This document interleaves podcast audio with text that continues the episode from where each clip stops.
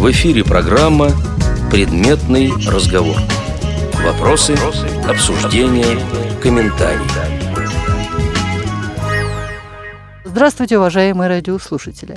У микрофона автор и ведущая программы «Предметный разговор» Ирина Зарубина. В конце апреля 2015 года я была в командировке в Махачкале. Запись этой передачи произведена в кабинете доктора педагогических наук, профессора Джафара Михайловича Малаева. В начале нашей встречи я попросила его немного рассказать о себе.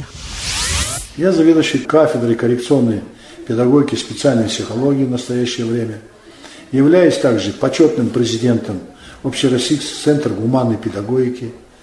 Это общественное. Являюсь председателем Дагестанского регионального отделения Всероссийского педагогического собрания. Кроме этого, доктор педагогических наук защитился по специальной педагогике, тифлопедагогике, профессор, член-корреспондент Российской академии образования по отделению психологии и физиологии э, был избран. И э, также являюсь государственным экспертом в области образования, вхожу в реестр государственных экспертов, председатель диссертационного совета по защите э, ученой степени кандидата на соискание ученой степени кандидата наук и на соискание ученой степени доктора наук по двум шифрам. 13.0001 общая педагогика, история педагогики и образования. и 13.0008 это теория и методика профессионального образования. Совет возглавляю 15 лет в этом году. Заслуженный деятель науки, почетный работник высшего профессионального образования, я уже это не говорю. Награжденный орденом Макаренко, входил в книгу «Лучшие люди России», был признан два года подряд лучшим ректором России. Я не люблю говорить о своих регалиях. А Просто теперь... я, Маллаев Джафар Михайлович, простой учитель. Учитель, который хоть немножко смог, занимаясь наукой, не написанием диссертации, как некоторые говорят, а тем, что я как-то помог людям, которые не видят этот мир, как все думают, но они больше нас воспринимают и видят мир, когда мы это понимаем зрячие и помогаем им. Это великая миссия, это великое служение, которое требуется милосердия, который требует смиренности, бескорыстия. Это самое главное. Как вы формировались как ученый? Естественно, я не думал, что когда-то буду ученым. Я вообще мечтал стать артистом вначале, потом врачом, в школе, когда учился. И так получилось, что судьба меня свела э, в свое время с Борисом Васильевичем Сермеевым, такой был доктор наук, да, и он был из, из Горького, и он разговорились, когда он оказался здесь, в Махачкале, и он говорит, какими научными интересами вы занимаетесь? Я говорю, пока никакими. Это был 74 год, и он мне предложил как раз рассматривать вопросы реабилитации взрослых незрячих. И так получилось, что я согласился, получил задание, и впервые я пошел познакомиться с этим контингентом на учебно-производственном предприятии на редукторном поселке города Махачкалы. И меня тогда поразило отношение этих людей, их оптимизм. Я думаю, ну как так можно при потере, так сказать, зрительного восприятия окружающего мира и вдруг эти люди настолько оптимистичны, настолько удивительны, жизнеспособны. Вот так получилось, что мне трудно было найти контакт, потому что надо мной давлело, наверное, вот это вот непонимание все-таки, как же это все это происходит, почему мир так устроен. Я задумывался об этом. Ну, очень сложно было со взрослыми работать. Мне, молодому мальчишке, я тогда, что мне было, 20 чем-то лет, 24, что ли, года, где-то, но все-таки 25-й год, да. И начал я работать, но не получилось у меня. А потом, я когда пришел, ректор нашего института, член-корреспондент Академии педагогического СССР, вызвал меня и сказал, ты молодой, талантливый преподаватель, тебе надо ехать учиться в аспирантуру. Ты должен поступать, продолжить, расти, учебу. И так получилось, что я решился, поехал. И в 79 году я сдал кандидатские экзамены. И поехал все-таки Сермееву. Сермееву поехал, и Борис Васильевич сказал, я беру вас после собеседования. Я вначале поступил в Горьковский педагогический институт имени Горького. И вот там учился первый год, начал, попал в первую школу-интернат города Горького, который возглавлял. Для слепых детей, Для слепых слабовидящих детей, да. на юбилейной. Удивительный директор был Жихарев, которым я познакомился, который был очень простым человеком. Такое впечатление, как будто вот, бывают лучшие люди из села. Он такой приветливый был, но вместе с тем был очень требовательный. Школа действительно, порядок, дисциплина. Он очень болел за каждого учащегося. Да, я как раз училась да. в Горьковской школе, и на самом деле был хороший директор. Очень удивительный был человек. Мы с ним до конца его жизни дружили мы с ним. Отношения наши не прерывались, даже когда я уже защитился. Но вот однажды э, пришло сообщение о том, что научно-исследовательский институт дефектологии рассматривает вопрос э, значит, э, принятия в аспирантуру э, на конкурс... Захар Михайлович, а можно я вас верну чуть назад? Вот вы вчера рассказывали нам случай, как вы пришли первый раз в школу слепых. Вот расскажите, пожалуйста, какое впечатление на вас произвели незрячие дети, когда вы их увидели впервые? Когда вошел первый раз в школу, все-таки я был спортсмен, мастер спорта по гандболу, ручной мяч. И я пошел в спортзал познакомиться э, с физкультурником, там узнать, как работает он с детьми. И когда вошел, никого не было. И вот эта вот скамейка спортивная в зале бывает, длинная, увидел мальчика – который сидел на этой скамейке и играл на баяне. Он играл настолько проникновенно. Я смотрел, но меня поразило. Этот мальчик был белый рубашка, ну, как обычно в советское время, галстук красный на нем. И он меня не чувствовал, не видел. Он полностью был погружен в эту музыку. Удивительные звуки исходили от этого инструмента, который я слышал, но никто никогда так не играл. Это, эта игра была не просто, и не инструмент играл. Это божественная музыка, исходящая от этого инструмента. Это человек так не мог играть. Это меня поразило, это меня а, сразу захватило. Я когда посмотрел в лицо этого мальчика, я увидел, что он абсолютно не видит. То есть он абсолютно слепой. У него веки даже были закрыты. И вот этот момент что-то вот во мне что-то вот сразу щелкнуло, что я не смог выдержать. Я, сломя голову, выбежал вообще, никому не сказал из этого интерната, прибежал в общежитие. Я лег на кровать в своей комнате, и мне слезы с глаз шли, я помню, что настолько трудно. Ну почему мир устроен так? Почему мы люди, имеющие все? Мы можем видеть, мы можем слышать, мы можем говорить. Мы можем передвигаться, и мы не ценим то, что дал нам Всевышний, что дал нам Бог. Что мы из рождения не используем это все, что есть у нас. Мы на кого-то обижаемся, мы считаем кого-то виноватым. А эти дети удивительные, которые могут с детства так воспринимать музыку, людей, пока я еще не знал, что это так произойдет. И я на дня три не мог прийти в себя. Я сказал себе, я не смогу работать, потому что это будет сопряжено все время с моими переживаниями, с моими эмоциями. Мне будет трудно находиться рядом, потому что все время будет давлеть то, что они лишены вот восприятия этого мира. И на самом деле, я даже сейчас говорю, я вспоминаю этот момент, у меня слезы на глазах, потому что мне было трудно понять. Но потом произошел перелом. Я начал думать, а ведь кто, как не мы, люди, которые понимают все это, должны помочь. Ведь часто в нашу среду, в педагогическую среду, попадают абсолютно люди далекие от этой педагогической профессии. Люди, которые не любят детей, просто выполняют свою работу и все. Они приходят, выполняют и уходят.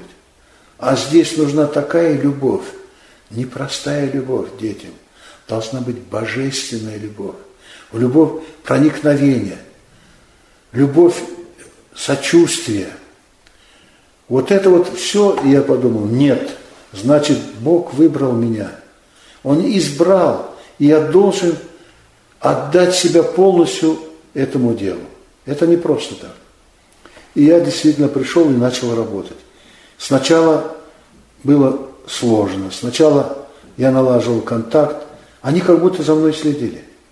Они, как будто... Всегда за новым следят, особенно пришел молодой мужчина. Да, они следили. Конечно, следили. Да, следили за мной. А я чувствовал, что они воспринимали, как я пахну, как я хожу, что я говорю. Каждое мое слово нужно было подбирать.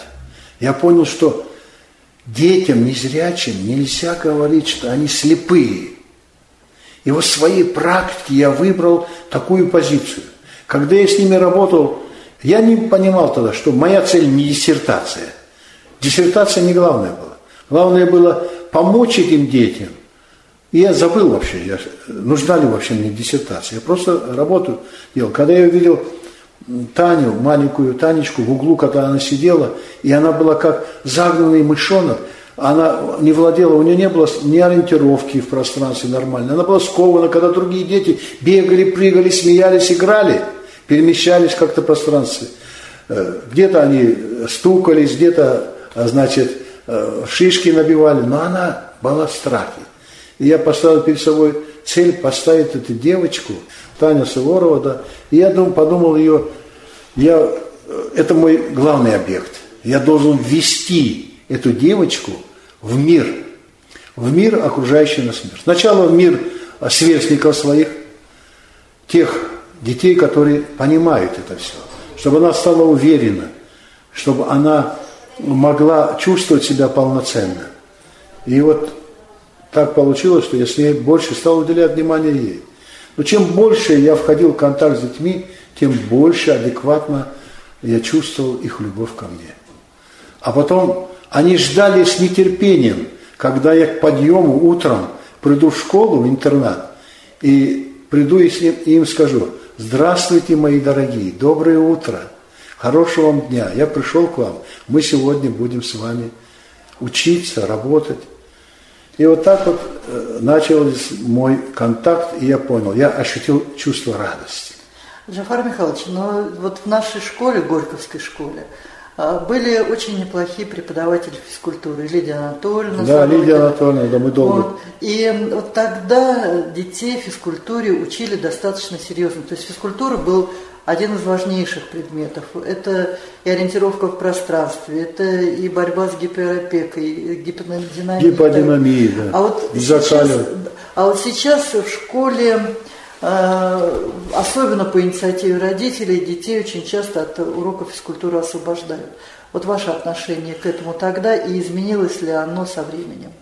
Нет, и тогда это было отношение, особенно э, офтальмологов, врачей в школе, которые были. Тогда у меня первый возник конфликт, когда я разработал систему э, ориентировки в пространстве, систему, значит, подготовки. Я первый же Э, получилось так, что разработал нормативные требования.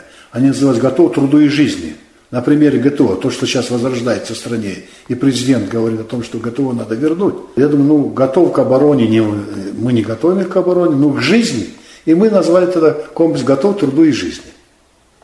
Вот я первый разработчик был, и первая статья моя в журнале э, в нашем э, для общества слепых вышла – и первый ком, моя фотография там и так далее. Все. Ну, мне хорошо повезло, что я был фельдшером. Вообще-то, медицины я разбирался хорошо. И я как бы не просто э, проводил, давал им систему эту, но я дифференцированно подходил к каждому ребенку. Я дифференцировал и сложные патологии зрительные.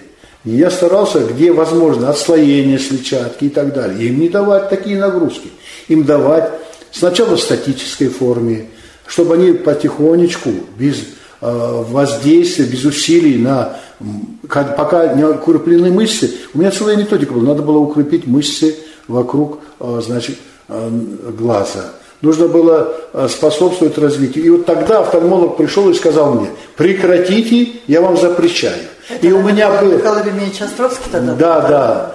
И женщина была еще одна там, по-моему. Угу. Женщина Островский, он как раз, он мы поняли друг друга. Он, по-моему, был как раз за активный образ жизни. Да, он как раз поддержал. Но я что сделал? Я пошел к Жихареву и сказал, Александр Маркелович, ну нельзя, это люди, которые требуют, им как никому нужно работать на двигательной сфере.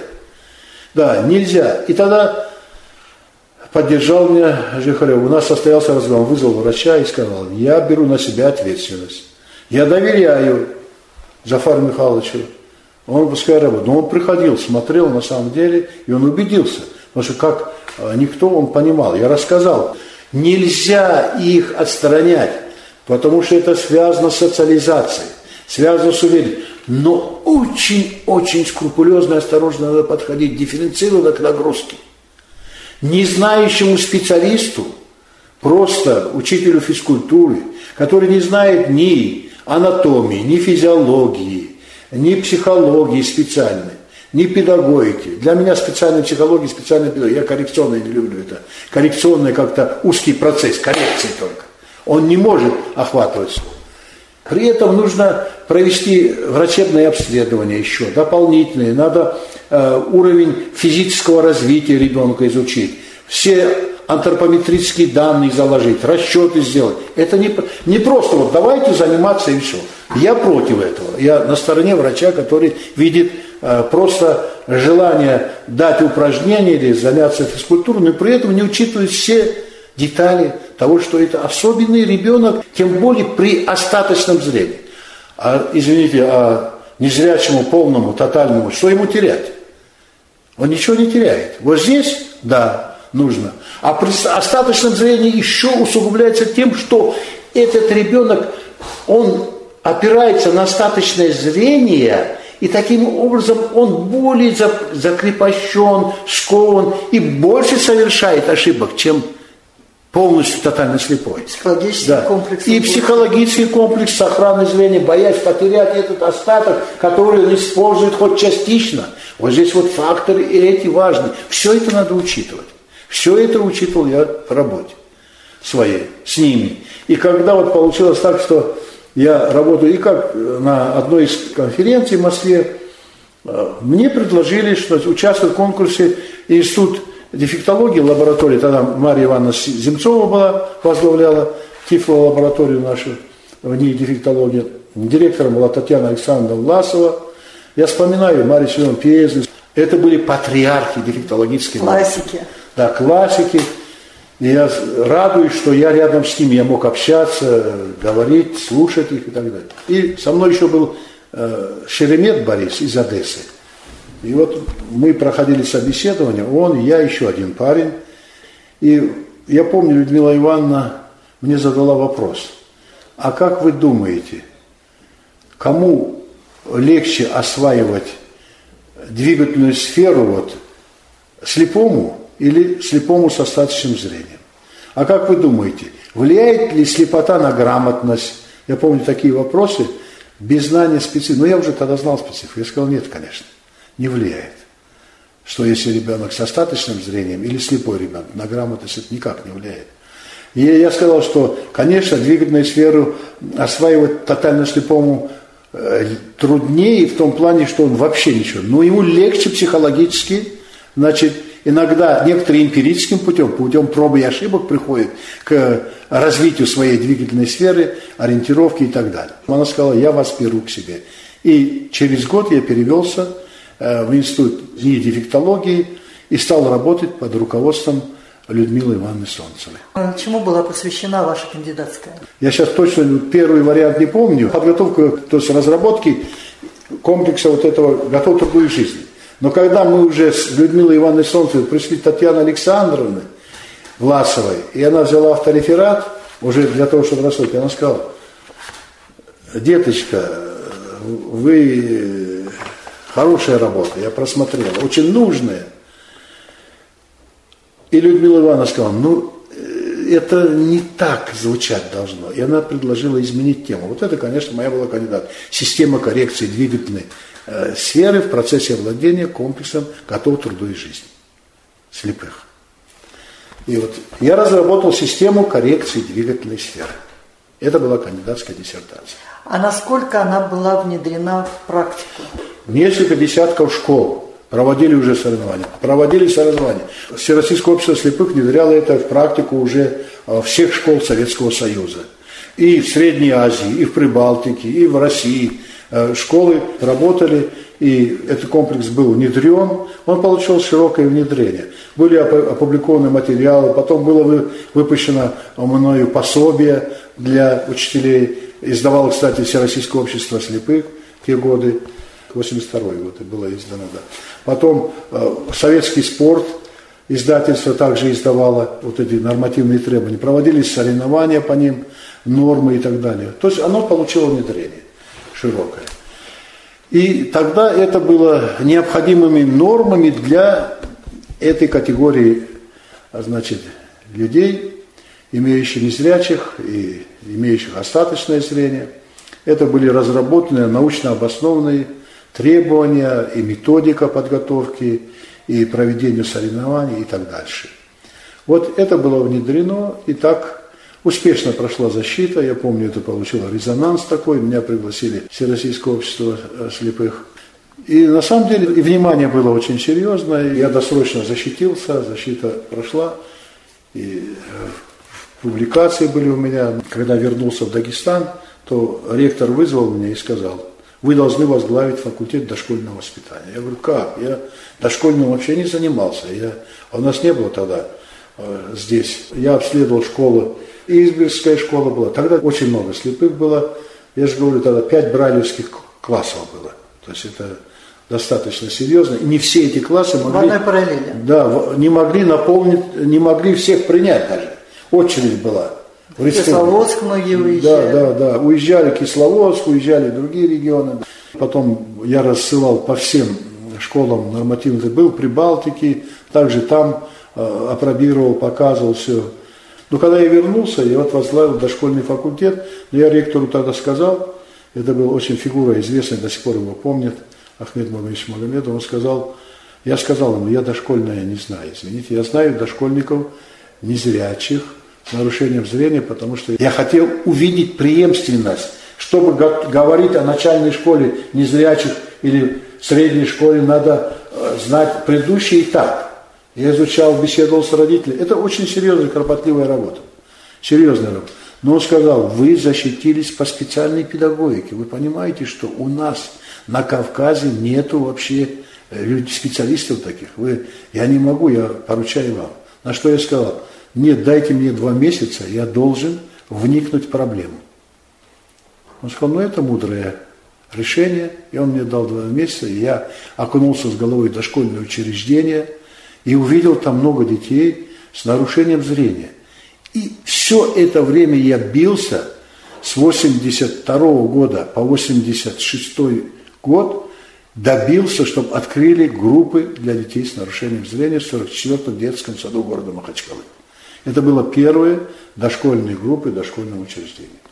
И начал курировать активно, разрабатывал систему развития зрительного восприятия, остаточного зрения, сохранность его и так далее, развитие этого сохранного зрения, закрепление, а также укрепление э, значит, двигательной сферы этих детей, а также готовил их уже непосредственно к тому, чтобы они могли готовы более успешно учиться в начальной школе соответствующего вида, третьего, четвертого. Ну, тогда не было, тогда было для слепых, специальная школа-интернат, вы знаете, для слепых, да, не были эти виды введены, это уже позже было, градация.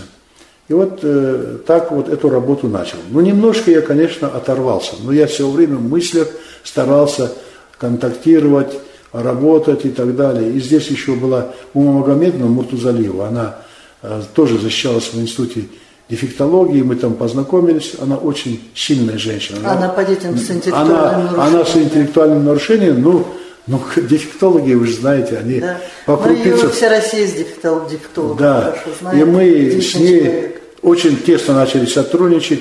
Это такой человек был, она горела, она старалась, и когда я все, и э, мы с ней работали в купе, но я продолжал Людмила Ивановна Солнцева сотрудничать, не отрывался я, конечно, от своей работы, от зрячих. Но, конечно, тот объем работы, который до этого я выполнял, он был э, заполнен, естественно, как деканом, э, развитием дошкольного факультета. А дошкольный факультет был новый, только открылся у нас он. Так я весь институт НИИ э, дошкольного воспитания притащил сюда, организовал курсы для студентов, чтобы все ведущие методисты НИИ дошкольного воспитания Академии педагогических наук СССР читали здесь. Сахим, там все, тогда Подьяков, все эти, все известные фигуры, которые развитие речи, развитие математического, формирование математических элементарных представлений. То есть это фурор был на республику. И авторитет факультета поднялся. И потом, конечно, я участвовал во всех сессиях по дефектологии, я участвовал в различных проектах. И потом Людмила Ивановна мне сказала, ну ты должен продолжать работать на докторской. И вот я, когда с дошкольниками общался, для меня захватила, конечно, игра. И вот докторская диссертация, как раз я разрабатывал психолого-педагогические основы и игровой деятельность как средство коррекции слепых и слабовидящих детей старшего дошкольного и младшего школьного возраста.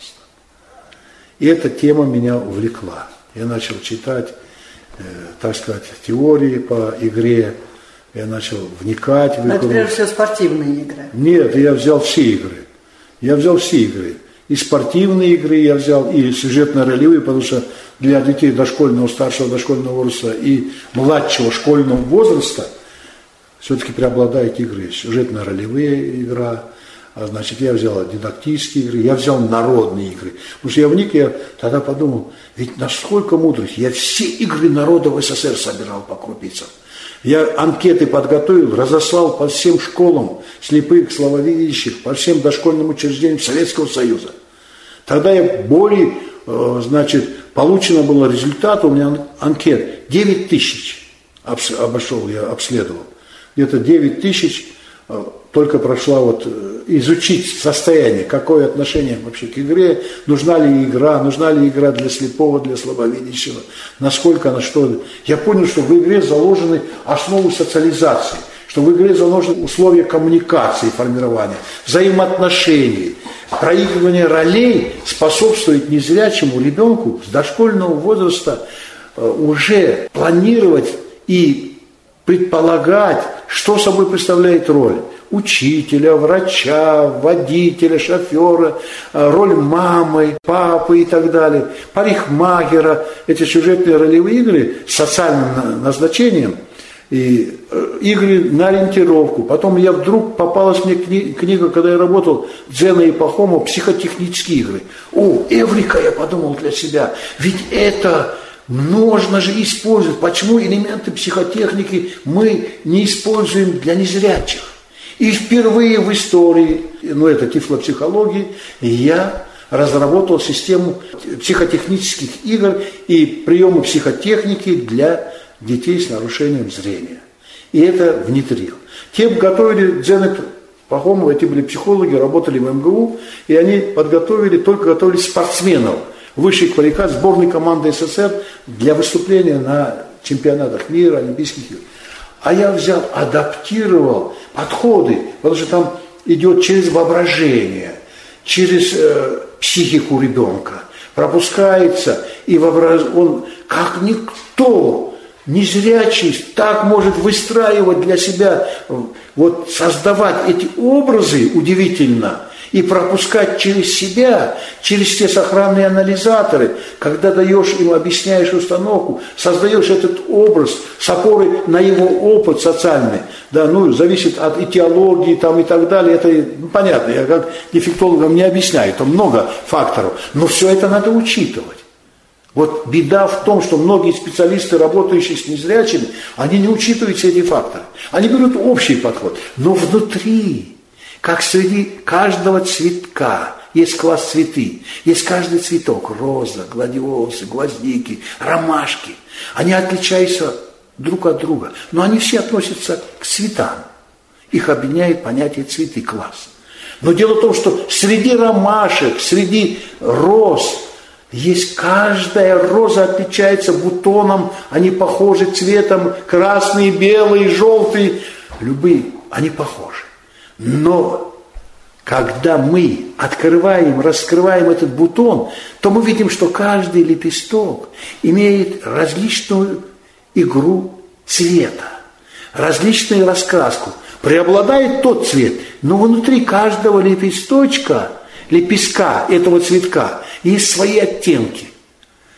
Природа для меня учителем были. Я тогда понял, что так же и для незрячих. Мы должны учитывать, как оттенки на каждом лепестке этого цветка мы должны учитывать особенности каждого ребенка. Без этого невозможно. Нет успеха. Мы не можем привести, как говорят, среднему стандарту, вот есть стандартный взгляд, это, это не то. Мы должны дифференцировать внутри каждого. Ну а как же вот тогда введение специальных стандартов? Я категорически против. Стандарт можно сделать для стола, стандарт можно для кровати по размеру, стандарт может для розетки быть. Для человека нет пределов каких-то стандартов. Человек отличается, его невозможно уложить в стандарт. Я согласен, ведь раньше тоже период тот до 91 -го года включая, у нас было некий объем знаний, он тоже представлял стандарт, мы его не называли. Он необходимый был для человека, чтобы получить образование, соответствующее, получил вот эти знания в этом объеме, программа, учебный план. Но там не было жестких рамок, определяющих компетенции, там были знания, умения, навыки. Да, и там была возможность для творчества. Программа была единая, ее разрабатывали ведущие ученые в купе с практиками, купе с чиновниками, которые э, помогали, но не старались мешать им. То есть они давали на откуп людям, которые знают, ученые, теоретики, практики. Да? Вот этот купе союз создавал программы и учебные планы для всего образовательного пространства Советского Союза. И что, это разве было плохо? Нет. Но эта программа не говорила, что я должен как догму, вот я преподаватель или учитель, выполнять эту догму. Я мог эту программу творчески обработать. И я мог творчески подходить к этой программе. И мое творчество исходило из того, какой контингент у меня. Кто пришел сегодня ко мне? Кто придет завтра ко мне? Какие особенности? Какие оттенки есть? Какие вот эти специфика, как мне подать. И каждого учителя, у каждого педагога, у каждого преподавателя есть своя технология, техника подачи этого материала.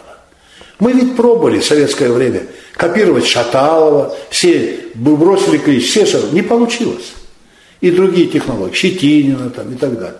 Потому что технология щетина срабатывает у одного, но не срабатывает у другого. Ну, мы никуда не денемся, это государственная политика. Но я считаю, что сегодня, когда я говорю, вот у нас есть стандарт. Ну хорошо, стандарт это же не догма, уважаемые учителя. Стандарт это для вас необходимый ориентир, но вы же творчески подойдите. Когда говорят, вот недавно на конференции всероссийской выступал интерактивные технологии, как фактор развития профессионального образования и так далее. Все говорили о компьютере. Я говорю, компьютеры – это протез мозга. Я всегда говорю. Ведь мозг человеческий никто не может познать, и сознание никто не может дать определение, что такое. Как происходят процессы эти. Никто не может. То есть психология пыталась, физиология пыталась. Они не могут. Они могут рассказать функцию, но не могут рассказать, как это происходит. А кто может раскрыть, почему это произошло, когда Ньютон сколько думал над законом, яблоко упало, ударило по голове, и он только задумался. А как Менделеев думал о таблице Менделеева, не получалось. Во сне приснилось ему. Как это происходит? Почему так происходит? Что возникает? Что это? Озарение или процесс логического мышления? Нет. Значит, что-то такое есть. Я занимаюсь сознанием тоже, поэтому как психолог всегда думаю, почему же так люди отличаются друг от друга. Вроде один народ, один этнос, э, живут в одном сообществе, в одном геополитическом пространстве. Почему люди не понимают друг или почему поступают по-разному? Дальше я шел, оказывается, ценности разные практикуют. Но ценности одни, они выработаны человечеством. Почему мы стараемся навязывать другие ценности? И когда э, господствующий класс навязывает или какая-то партия э, свои ценности, это все равно когда-то разрушится. Но есть вечные ценности, ценности народа, ценности культурные, классические ценности, классическая литература. Субкультура приходит новая, она временно, она приходит и уходит. А классика остается.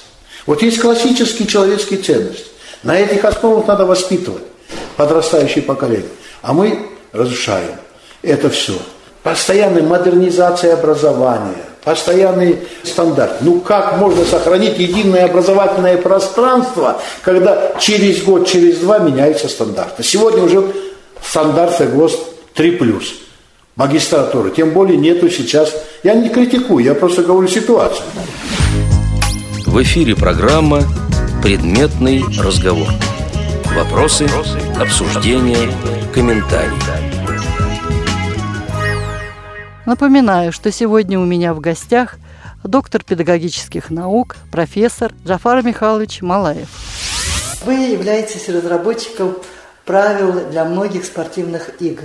Да. Вот об этом поподробнее расскажите, пожалуйста. Это было очень интересное время, когда я учился в докторантуре, то ко мне обратились э, Всероссийское общество слепых, сказали, помогите, вот вы тем более э, мастер спорта, занимались, играли в гандбол. Гандбол – это игра ручной мяч. И вот есть такая игра голбол. И вот тогда не было правил, еще не начинали мы, слышали только. И вот то, что мне поручили, Куличева, Нона Илларионовна, она меня попросила, она заводилом была культуры, как раз курировала спорт, попросила заняться этим вопросом. Я что сделал? Перевел правила с английского языка, игры озвученным мечом для незрячих, и создали мы первые правила. Я был составителем этих правил, и советский спорт издал эти правила. И мы выпустили, и начал заниматься с командами. До этого игра была роллингбол там и так далее, другие игры. И вот они уже слышали об этом. И ну, занимались, но такого не было, а, так сказать, целенаправленно подготовки, чтобы... И вот тогда мы начали заниматься, как раз я посещал в Москве наш центр культурный, где у нас есть зал спортивный, и там первые тренировки мы начинали. Начинали тренироваться, тогда мяч приобрели, очень дорогой был, озвученный мяч, такой с колокольчиками внутри, с отверстиями, тяжелый, 1 килограмм 800 с лишним грамм весил. И вот этим мячом мы начали тренировать. Я начал тренировки. И когда мы создали тренировку, команду подготовили, мы вытаскивали ребят здоровых, э, крепких таких мячих, и мы провели первый турнир, сначала в Москве, я как раз был организатором вместе с обществом слепых, мы организовали вот эти соревнования. Потом провели международный турнир в Вильнюсе, где участвовали сборные команды Венгрии, Болгарии, других стран. И там мы успешно выступили. Команда заняла третье место, и мы должны были через год готовиться к чемпионату мира в Канаде. Вот так. Ну, потом получилось так, что меня какие-то вот эти вот внутренние э, писать начали, жалоб, что я как будто для докторской диссертации, там, ну и так получилось, что меня отстранили, и поехали наши ребята. Я спортсмен и знал специфику. Я знал людей, незрячих, как с ними работать, как их адаптировать, что нужно сделать для того, чтобы они... Была команда, ведь это командная игра. И необходимо. Мы первые ворота делали, снаряжение. Дальше мы совершенствовали правила после этих турниров. Вот это, и у меня до сих пор остались афиши эти вот дома, я храню. Недавно как-то перебирал, думаю, все эти атрибуты, и вот остались э, то, что мы проводили эти соревнования. Это было интересно. Ну, очень интересная игра. Очень. Она развивает мобильность, силу, э, коммуникабельность, ориентировку, коммуникации у незрячих. Она самоутверждает азарт такой, положительные эмоции и так далее. И игра, я скажу вам, очень жесткая, помяч тяжелый, если попадет, не так это сладко. Поэтому там атрибутика специально, защитные приспособления надо было одевать. Вот так вот я работал два года где-то, почти третий год с, с командой незрячих нашей сборной команды Советского Союза по голболу. Потом а вышли, у меня еще книжка вышла, также советский спорт выпустил по играм, которые вошли все игры для незрячих детей и взрослых. Ну, много можно рассказывать. Я вспоминаю ребят, один как у нас в команде играл афганец, он под 190 был, который потерял зрение в Афганистане. Это был ведущий игрок. Он так летел, мяч, пушечный удар был, поворотом его невозможно было остановить. Очень хорошее время было, пока меня, так сказать, какими-то внутренними этим убрали. Я никакой, у меня заинтересованности за границу ехать. Но в то время, вы знаете же, поездки за границу это было что-то да. необыкновенное. И меня отстранили, и наши 15 место из 15 команд заняли. Но я считаю, что это не главное для меня. Главное, что я внес в лепту впервые, как разработчик и правил игры, озвученный мячом голбол, и способствовал становлению команды, развитию команды и так далее. Это штрих той жизни. Я только благодарен судьбе, что я внес какой-то вклад а, в судьбу тех людей, которые я отдал свою жизнь. И уже вот до последнего, так сказать, сколько я буду жить, я всегда думаю о них. И буду стараться помогать. Но, к сожалению, судьба так распорядилась, что э, получилось, что я оторван стал, я пошел в науку, стал ученым. И тогда я подготовил более 35 кандидатов наук по, тифло, по психологии, по специальным всему нельзя, по Олиго, по СУР, по различным направлениям, по ОДА и так далее. Кандидатов наук, педагогов, тоже также специальных педагогов. А как складывалась непосредственно ваша э, карьера? Я был первым докторантом Академии педагогических наук СССР. И когда Академия развалилась уже, разваливалась, я уже защитил в Советском Союзе, и я горжусь, что у меня диплом там написано Совет министров СССР, вручали докторский. И я участвовал в становлении развития коррекционной обсуждении вопросов. Тогда был уже Владимир Иванович Лубоцкий директором. А вот я могу сказать, что я был против и поддерживал многих ведущих ученых, что такое принимать понятие как handicap children. Английские слова начали проникать в наше образование, в наши системы. Handicap Children, понятно для англичанина, в переводе на русский язык дословно, это дети с особыми нуждами. Я сказал, как это так? Что за понятие дети с особыми нуждами? И сейчас я даже э, не считаю правильное название э, дети с ОВЗ, с ограниченными возможностями здоровья. Нельзя так писать, я не согласен. Как это ограничено? Ведь эти люди даже по здоровью превосходят нас, видящих, других людей. Как можно быть ограниченным возможностями здоровья? Нет ограничений. Какие ограничения? Мы видим Олимпийские игры.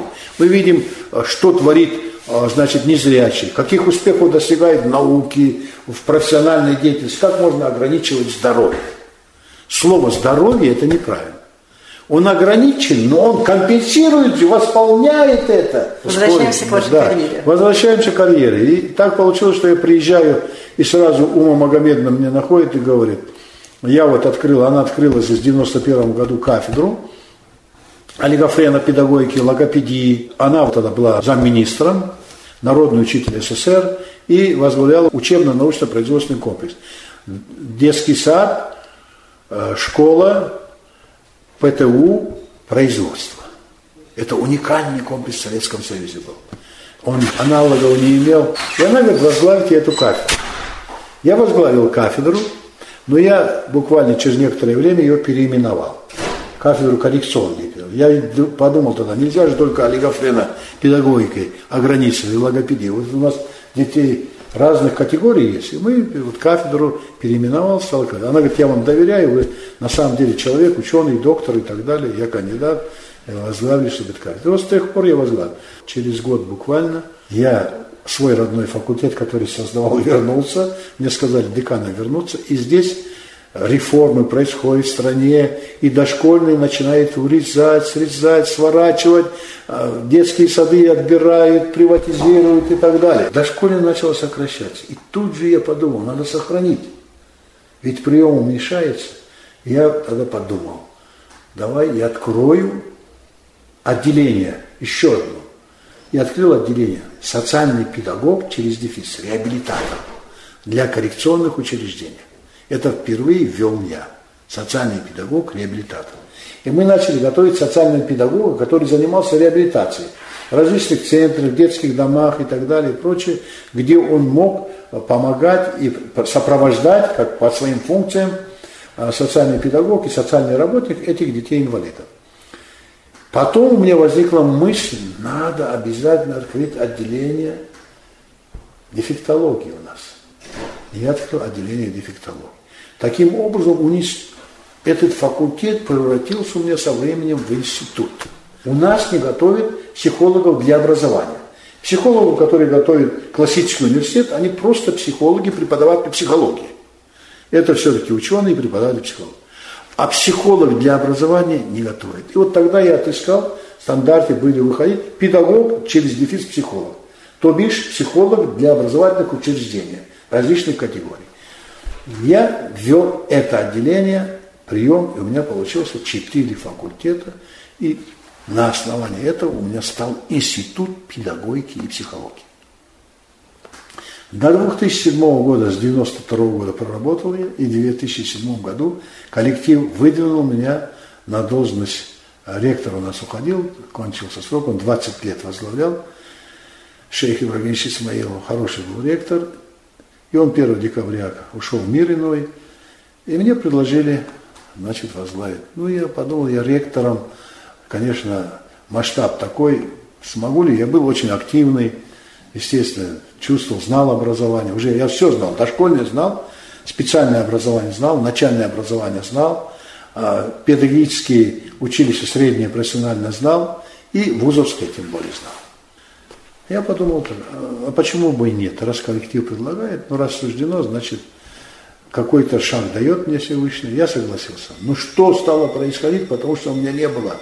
Моя судьба сама сложная, я вырос сиротой в жизни этой, меня бабушка воспитывала. Бабушка у меня была, а, закончила Смольный институт благородных девиц, она была по происхождению русская, и она в 17 году бежала из Санкт-Петербурга попала Тимирхан Шуру. Это первый мой воспитатель, который заложила мне ценности все. Российские ценности. Она и э, поменяла фамилию здесь, боясь преследования, те годы были сложные. Стала мусульманская фамилия у нее. Да, и, но она владела и французским языком, владела двумя языками иностранными, и английским. Да, и она меня учила, приучила любовь к классической литературе. Это далекая история, вот откуда идут, так сказать, все мои способности, как я думаю. И так получилось, что выдвинули, и здесь набросились на меня все, что он там не соответствует, кто он такой, откуда он выскочил. Я все-таки, э, так сказать, выиграл, подал и прошел. 15 кандидатов было кандидатур, и отбор прошел в Государственной аттестационной комиссии и стал ректором. И первое, что я взялся в развитии университета. И первое, что я взялся, стал думать об профессиональной подготовке инвалидов. И первое, что я сделал, я встретился с председателем Всероссийского общества слепых нашего Дагестанского регионального отделения и сказал, пожалуйста, хороших выпускников рекомендуйте, я всех приму. И тогда у меня с нарушением слуха, а, значит, и слепых 20 было студентов, которые поступили к нам в педагогический университет на различные специальности. Но в основном, конечно, на тот факультет, который я в свое время возглавлял. А до этого я тоже добивался, убеждал, и впервые было, приняли мы несколько человек, того ректора предыдущего, сказала, когда мне задавали вопрос, а как же они будут учиться? Они, говорю, будут лучше учиться, чем зрячие. И так и получилось. Они учились очень способные оказались, потому что они ответственны, да. Но непонимание обычной массовой среды, что, конечно, сегодня будет оказываться неким тормозом для развития инклюзивного образования. Потому что наш социум не готов восприятию инвалида. Наш социум не знает, как работать с инвалидом. Почему? Потому что нет просветительской работы, нет родительских университетов. Вот таким образом стал я ректором, и я стал развивать университет. университет вошел в десятку эффективных ведущих вузов страны, педагогических вузов страны. Это успехи. Он в 2009-2010 году вошел в сотню лучших вузов Российской Федерации. То есть это, это успех был. Ну вот так вот я проработал, но я чувствовал постоянное давление, что надо было заниматься другими вопросами, ректора вне политики быть не может, а для меня это далекое. Я продолжал заниматься наукой, я по рейтингу выигрывал, э, значит, среди ученых занимал первые места в ВУЗе нашем. Но эта работа, конечно, очень тяжелая, ректорская. Ну, наверное, справился, потому что тяжелее и приятнее работы, конечно, нет, и созидательнее работы, чем работать было мне с незрячими детьми, чем работать в этой школе. Это мое было счастье, что я познал. Это помогало и помогает мне по всей жизни. Помогает мне понимать, что такое сложность, трудность, какие испытания, как их преодолевать. Я понял, что эти люди, преодолевая испытания, сколько усилий прикладывают, и они не отчаиваются. Отчаяние даже возникает, то находятся рядом люди, которые помогают им. Поэтому это для меня школа. Они мои учителя. Мои учителя вот эти детки, которые совсем плохо видели или вообще ничего не видели. Это детки, которые помогали мне понять этот мир. Этот мир почувствовать. Я же развивал возможности, развивал свои способности. Я понял, что я недостаточно развито обоняние. Я развивал обоняние, работал, осязание. Это тоже мне помогло познать и ощутить тонкости этого окружающего мира. Это помогло мне разглядеть в розе отличие каждого лепестка в одном бутоне. Именно они меня научили этому. Они меня научили многому. Чувствовать, что каждый цвет и каждый предмет имеет свою температуру, имеет свою энергию. Казалось бы, как это? Мы же не задумаемся зрячи над этим. Мы слепо верим своему зрению. Мы слепы, потому что мы надеемся на зрение – мы не чувствуем, не воспринимаем мир другими сохранными анализаторами. Мы не развиваем в себе эту межанализаторную перестройку, связь, восполняющую недостаток главного. Мы по зрению, зрением встречаем человека, оценим его. Недаром говорят, по одежке судят, да, а по уму. Но дело в том, что мы часто ошибаемся. Вот для меня они были учителями. И когда я был преподавателем, когда я был и кандидатом, доцентом, доктором, профессором, директором института, деканом, директором института и ректором.